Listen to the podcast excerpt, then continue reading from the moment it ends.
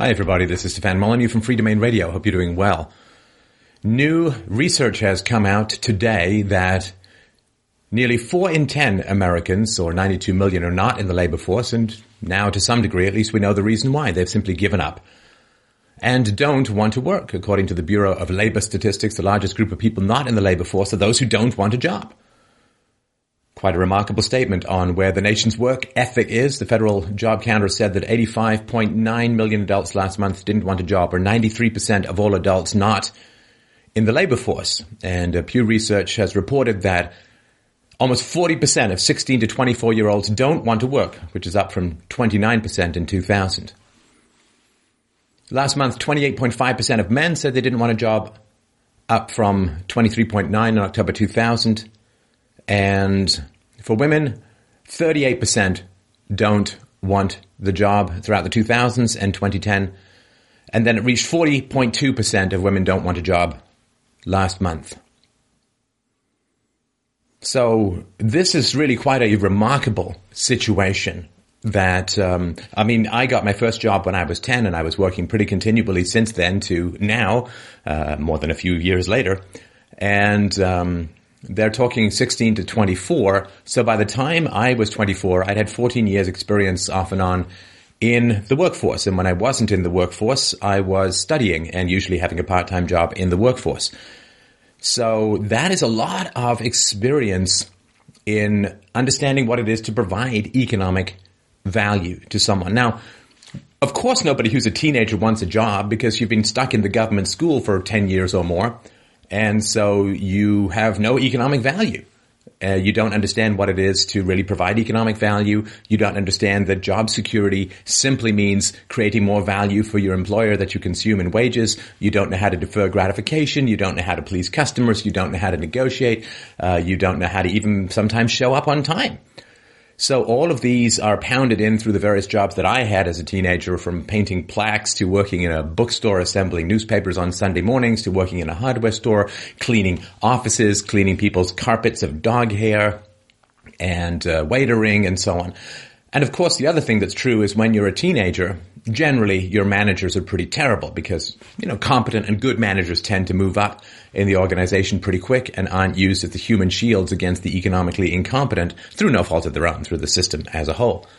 So you have pretty crappy jobs in pretty crappy conditions with pretty crappy managers and for relatively low pay. And one of my first jobs uh, was working in a convenience store and uh, I think I was making $2.40 an hour. And um, so the fact that young people don't want to work, I kind of understand, and I think it comes from a much deeper issue and a much deeper problem, which is, first of all, not working has become progressively more enjoyable as time has gone along uh, because you've got Xboxes, you've got PS4, you have video on demand. When I was a kid or when I was a teenager, if you didn't work, you got the joys of, you know, 16 inch black and white daytime television.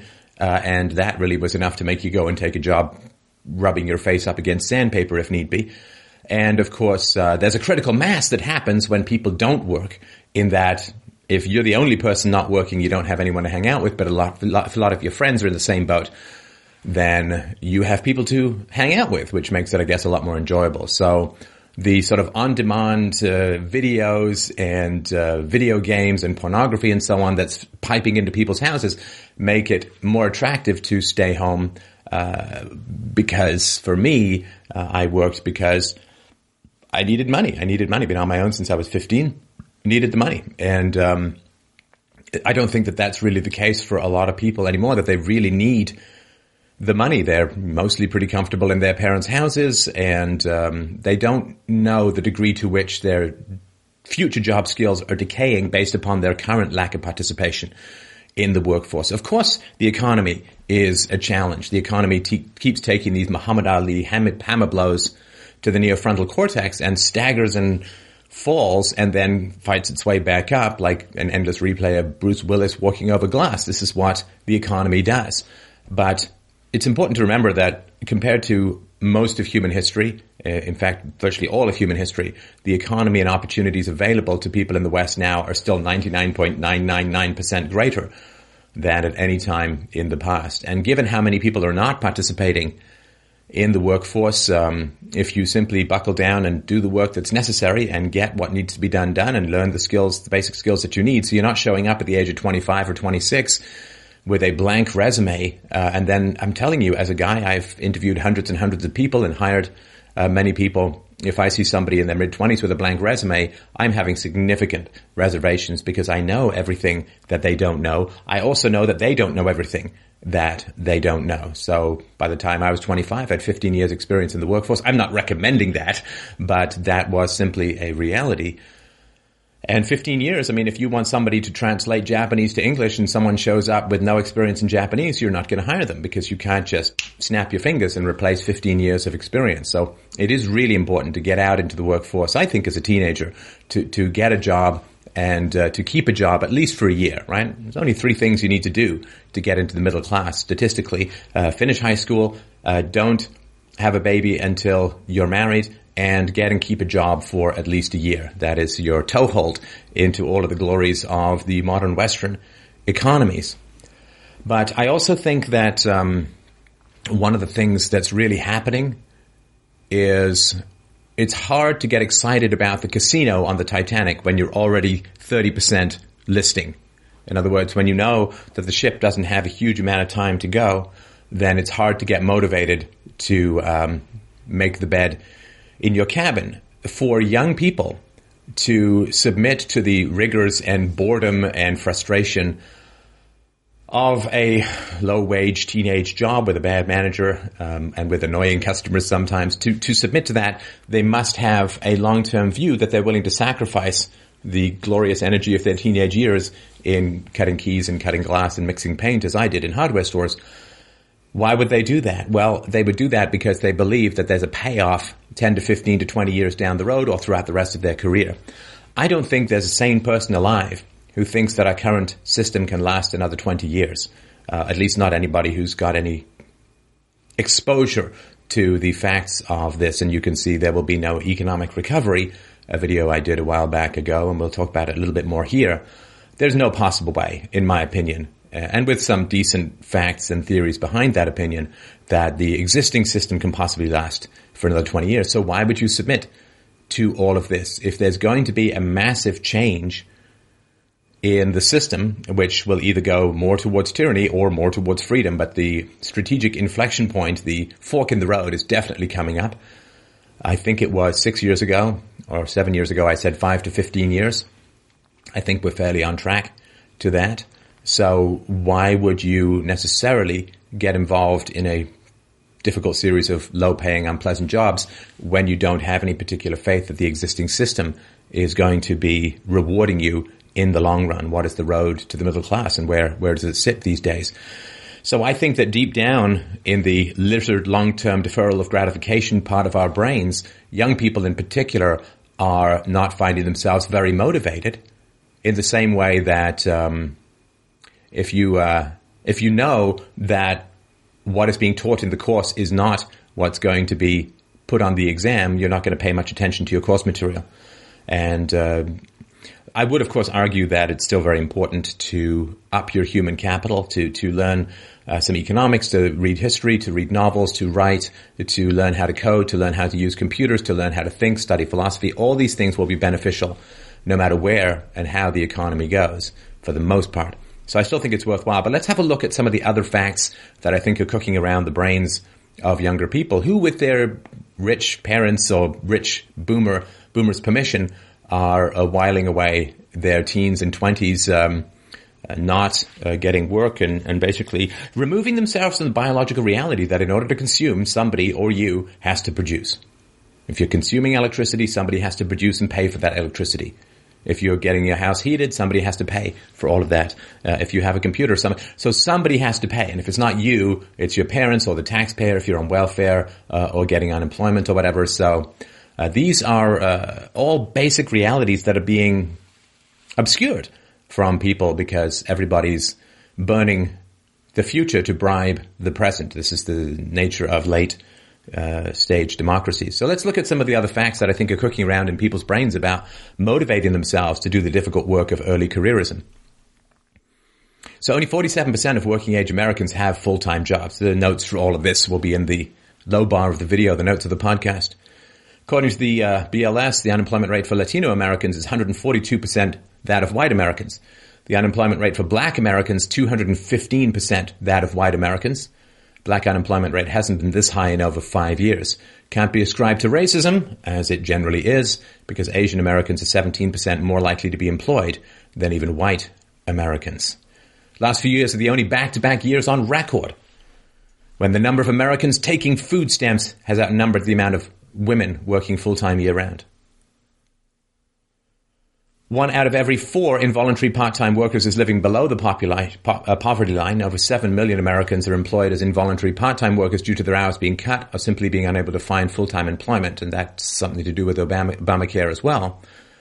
One out of every 10 jobs is filled by a temp agency. 36% of Americans have not saved a dime for retirement, including 69% of 18 to 29 year olds and 14% of people 65 and older. What is going to happen to them when the dollar turns into its um, actual value of stained toilet paper? An astonishing 76% of all Americans are living paycheck to paycheck. 22% of people surveyed had savings of less than $100 to cover a possible emergency, while 46% had even le- had less than $800 what happens to these people if and when a financial emergency happens. I think the if is sliding more and more towards the when. There's only so much loose change you can dig out from your couch cushions. One in three Chicagoans has less than $250 in their bank account before payday, and they're not adding to any savings, of course. Over half of all working Americans make less than $30,000 a year, and almost a quarter shockingly make $7,400 or less a year. Almost a quarter of working Americans make $7,400 or less a year. And um, since none of those, I would assume, are in unions or in government employ, it means that a significantly higher proportion uh, of the private sector workers are making very, very little money. Unemployment rates for recent college graduates have increased by about 160% between 08 and 2010. Young people without a high school diploma had 33% unemployment in 2010. Generally, and, and I'll just touch on this very briefly, it's a big topic, but uh, increases in automation are pushing lower skilled, lower intelligence, lower experienced workers out of the marketplace. This happened before when, um, uh, in the turn of the last century, about 70 to 80% of Americans were involved in farming. Now it's about 2%. So as machinery replaced farm workers, the farmers, farm workers streamed to the urban areas where they got involved in factories and other kinds of industrialization in the cities. And that happened gradually, relatively, but uh, because of a variety of government interventions in the economy, now it's happening much more rapidly. Uh, people are being priced out of the market due to uh, regulations, health and safety codes, uh, unionization, uh, bureau- bureaucracy, and so on. I mean, you start talking about $15 an hour minimum wages, and you're going to see McDonald's robots sprout up faster than weeds in a turnabout garden. And uh, so you really need to work to add to your skills because uh, in Germany, so much automation has occurred in factories, only 10% of the price of a car is human labor and um, you know robots aren't unionized, don't need health and safety regulations, and uh, don't take sick days and so on. So to compete with automation, you need to start to learn to do that which computers cannot do, like philosophy for me, but could be something else for you. Of the 20 fastest growing occupations in America, only four require a bachelor's degree or better, while 10 don't even require a high school diploma. Half of all college graduates two years out of school are still financially dependent on their parents. 16% of those surveyed reported living their own is unimportant to them. And this is also important too, this um, failure to launch phenomenon wherein young men and women, but focusing on the men for a moment, get out of college and don't end up getting jobs, getting married, and so on. And uh, marriage has traditionally had a very civilizing effect on young men. Um, I had more testosterone. When I was younger, my testosterone levels went down significantly when I got married. And then when I became a stay at home dad, they went down 40% more. Uh, and there is just a civilizing effect. Not getting married, not having a career significantly associated with increased criminality and other forms of social disruptions. So productivity requirements for men, you tend to get a lot more money when you get married and you tend to get a lot more money or work for a lot more money when you have kids. And uh, whether you want to be some sort of uh, disposable male ATM provider is up to you, of course. But society has um, a huge amount of stability built into it when the lasso of marriage and kids ropes in the wild steers of hormonally driven urban youth in particular. So um, this failure to launch, which really is no place to land economically, has a lot to do with increasing instability. Though, of course, it is very true that the crime rate continues to go down. But I view that as simply deferred crime in that we're bribing people to not be upset with the existing system by giving them just enough money to live, either through them bleeding off their parents' savings or through direct wealth transfers through the welfare state. Uh, we're simply um, drugging a wound that continually gets more infected so that we don't actually deal with it. I think we've basically just deferred crime through bribery. So, median household income unadjusted for inflation is about $53,000, which is about 7% lower than it was in 2000. And of course, wages have stagnated or fallen for the majority of people. And um, as um, Charles Murray talks about in Coming Apart, there is a growing divide between uh, rich and poor, a permanent underclass and a permanent upper class are being developed and maintained, which of course was the exact opposite of the goal of the welfare state, but shockingly a government program has produced the opposite of its intended effects. So my advice to you is there are still economic opportunities out there. Uh, eight years ago, I quit my software entrepreneur executive career and started this conversation, which you can support at fdrurl.com slash donate. I am a donation based life form. Uh, so if you could help out, that'd be great. There are opportunities still out there. You need to work hard to up your skills, no matter what's going to happen. Your Xbox skills aren't going to get you any place, but other skills you might have at least give you that chance. This is Stefan Molyneux for Freedomain Radio. Thank you so much for watching and stay safe.